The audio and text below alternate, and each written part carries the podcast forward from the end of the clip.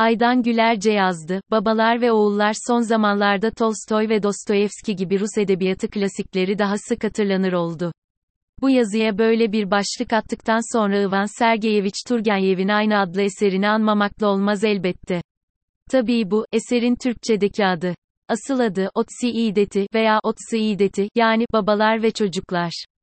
Bu kültürde, çocuk denince akla ilk oğlan geldiği, kız çocuklarının nüfusa bile, zamanında, kaydedilmediği veya kadınların hala türlü bakımlardan yok sayıldığı düşünülünce, gayet olağan. Kitapta zaten bir yandan babalar ve oğullar arasındaki kuşak yarılmasını işler. Fakat diğer bir yandan da, 19. yüzyılın ortalarında kendi ifadesiyle hem Rusya'ya batıdan gelen liberal ve nihilist takımlar arasındaki rekabeti, hem de muhafazakarlık ve din ile çatışmalarını filan da ele alır. Bir yerinde Bazarova, aristokratizm, liberalizm, ilerleme, ilkeler gibi sözlerin ne kadar yabancı ve yararsız olduğunu, Rus insanının bedava verilse bile bunlara gereksinimi olmadığını söyletir. Sonra dindar ve muhafazakar baba Nikolay Petrovich bunların insanlık kurallarına ve tarihin mantığına aykırı olduğunu dillendirince akadi söze girer, mantıktan bize ne? Onsuz da idare edebiliriz. Nasıl yani? Basbayağı. Umut ediyorum ki, acıktığınız zaman ağzınıza bir lokma ekmek atmak için mantığa gereksinim duymuyorsunuzdur. Biz nerede, bu soyut kavramlar nerede? Felsefeci Turgenev başka bir yerde amca Pavel Petroviç'e sordurur, iyi bu Bay Bazarov'un kendisi necidir? Arkadi yanıtlar, neci mi? O bir nihilisttir. Kitap Salt bunun sonrasındaki diyaloglar veya eskiden Hegelistler vardı, şimdi nihilistler gibi satırları için bile, hoş bir felsefe sözlüğü gibi okunabilir. Her halükarda, başka klasiklerde de olduğu gibi eserdeki kavramlar ve ana temalar anakroni yapılmadan ve tarihsel zamana uygun tercümelerle okunduktan sonra elbette, zamansızdırlar. Nitekim onları da klasik yapan bu evrensellik özellikleri değil midir? Başka bir deyişle, babalar ve oğulları şimdi okuyan birisi okuduklarını Türkiye'nin bugünkü boğazına kadar batık toplumsal ortamı ile ilişkilendirebilir. Hatta berbat ve kilitlenmiş siyaseti için bazı ipuçları da bulabilir. Her zaman olduğu gibi, okuyucunun neyi, nasıl okuduğu ve soyutlamalarını ve somuta uyarlamalarını ne şekilde yaptığı önemlidir. Bunları da yine daha önce başka okudukları ile, metinler arası ilişkilerini, nasıl kurduğu belirler önemli ölçüde. Elbette bir aşk romanı gibi de okunabilir.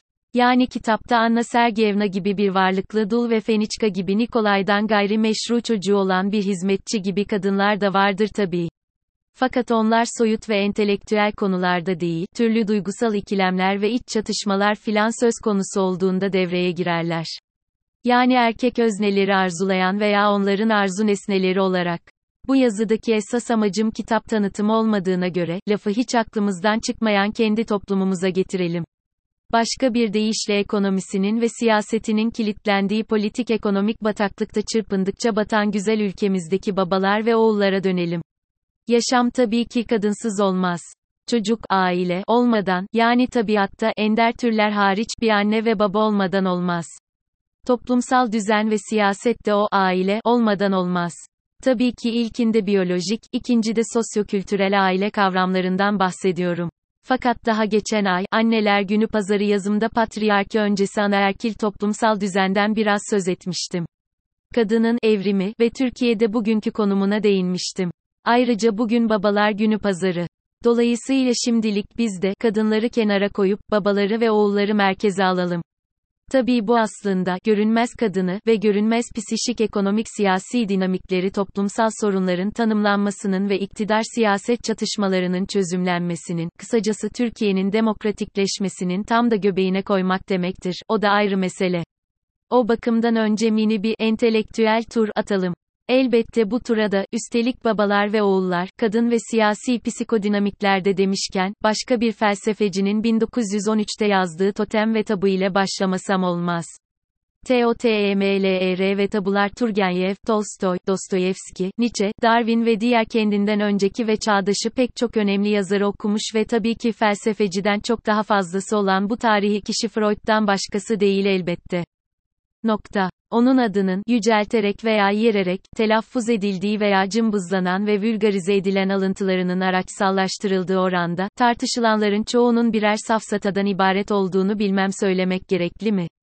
Yoksa ondan dün veya günümüzde hala en çok etkilenenlerin, hatta fikirlerini aşıranların Freud'un adını almaktan imtina ettiklerini örneklemek.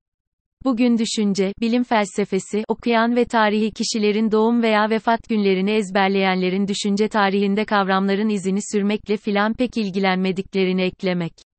Veya günümüzde ana akım sosyal ve beşeri bilimler, özellikle de kültürel ve eleştirel incelemeler alanlarındaki pek çok havalı çekirdek kavramın ve ilkenin aynı veya başka terimleriyle temelde Freud'dan çıkma olduğunu hatırlatmak.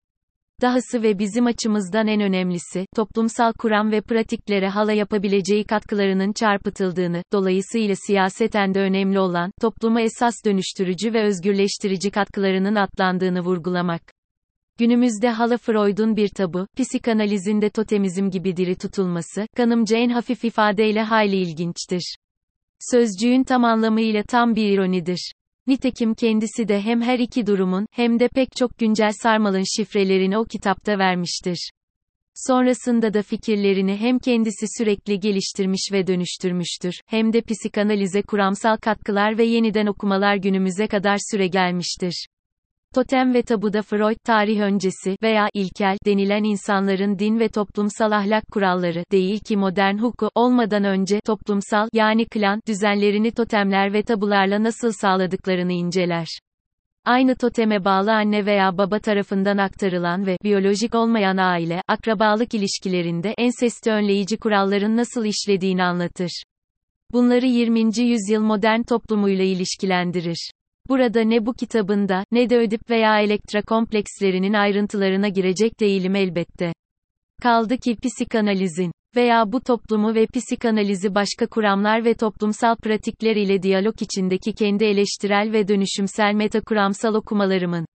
Fakat Freud babanın yasası kavramının temelini ilk o çalışmasında atar ve metapsikolojik çatısını da kurar. Nitekim daha sonra bu ilkeyi Lacan'da babanın adı olarak sembolik, simgesel düzene taşır ve meşhur eder. Tabii Freud ile Lacan arasında hangisi daha çok yanlış anlaşılmıştır veya istismar edilmiştir sorusu da ayrı bir mesele. Hatta hem onların, hem de okuyucuların kendi, baba-oğul çatışması ve rekabeti olarak bile ele alınabilir. Türkiye'de iktidar muhalefet her halükarda bu toplumda cinsellik en büyük tabu hala bunun etrafında dolanan, bayan kadın, tartışması ve, yaşam biçimi, tayin edici yasaklar, kılık kıyafet, kısıtlayıcı yönetmelikler filan süre dursun. Ensest ve diğer cinsel şiddet tipleri çok yaygın. Totem düzenindeki gibi babanın erkek arkadaşlarına, amca, annenin kadın arkadaşlarına, teyze, dendiği malum. Ondan da vazgeçtim. 21. yüzyılın profesyonel ortamlarında insanlar, hatta kamusal TV programlarda filan gazeteciler birbirlerine abi diye hitap ediyorlar. Sonuç olarak ve kısacası, bu ülkede tüm sol ve sağ, yani 1. Siyasi dinci, 2. Etnik milliyetçi, 3. Ulusalcı ve 4. Liberal politikacılar fena halde eril zihniyette gömülü. İktidar, güç odaklı oryantalizm, oksidantalizm söyleminde derinden konumlanmış durumda. Yeri gelmişken, yerel entelektüeller için bir de mini ara not görünen o ki, memlekette sömürgecilik sonrası yazınını okumayı ve anti-emperyalist siyasi hamasetler için araçsallaştırmayı seven sağcılar veya solcuların çoğu ne Said'in Columbia Üniversitesi'ndeki seminerlerinde Freud'un rüyaların analizini okuttuğunun, ne de meşhur, ettiği konumlanma, çağrılma, interpellation, kavramının patentinin Freud'da olduğunun farkındalar. Elbette psikanalizinde, sonrasında post-yapısalcılığın, postmodernizmin veya diğer akımların da hangi sebeplerle ve açılardan modernizme eleştiri olduklarını anlamadan da siyasetteki toplumsal dönüşümler doğru tanımlanamaz bile. Değil ki onarıcı yönde bunları gerçekleştirmek olanaklı olsun. Muhalefet eril, devlet babanın yasasını sökmeden ve fokuçu anlamda iktidar, güç anlayışını iyi diş etmeden, kendini dişil konumlandırılmışlığından özelleştirmez. Bu da olmadan ülke asla demokratikleşemez. Nokta. Temsili demokrasi temsilini sürdürmek için ister yönünü CPS pusulası ile bulsun, ister kaçıncı yeniden anayasasını yazsın ve referanduma sunsun veya toplumsal oydaşma arasın. Naçizane çözümlemem şudur ki, muhafazakarlık gündelik yaşamda, akademide ve elbette eril siyasette sol için, dönek olmak endişesiyle ve sağ için, dönme olmak kaygısı ile son derece yaygın olduğu sürece, toplum, değişime, olumlu bir değer yükleyemez. Sadece kendi bağnazlığı, basma kalıp önyargıları, trans, kimlik karmaşası, siyasi bulanıklığı ve bilimsel teknolojileri, iktidar muhalefetin çatışmaları ve gücü besleyen direniş sancıları içinde boğulur. Açıkçası, akademisinden siyasetine kadar Türkiye'de en büyük iç ve dış düşman, totemist bağnazlık. Velhasıl tam 15 yıl önceki Kadınlar Günü'nde yazmış olduğum saptama ve görüşlerimi, yıldız, tekrara düşmemek adına yeniden okudum şimdi. Onda revize etmek istediğim, o günkü küresel konjonktür dahil, en ufak bir değişiklik dahi çıkmadı.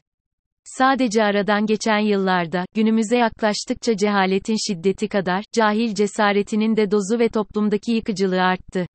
Onun için de nitekim bunları yazdım. Böylece bu yazı da biter, başka bir yazı gelir. Bu babalar günü de geçer, başka bir babalar günü gelir. Bugünün babaları da dünkü oğullardı nitekim. Elbette, kan bağı veya totem bağı olsun olmasın, tüm babaların bugünü güzel, iyi ve kutlu olsun, babalar, oğullar ve kadınlar, Radikal, 8 Mart 2007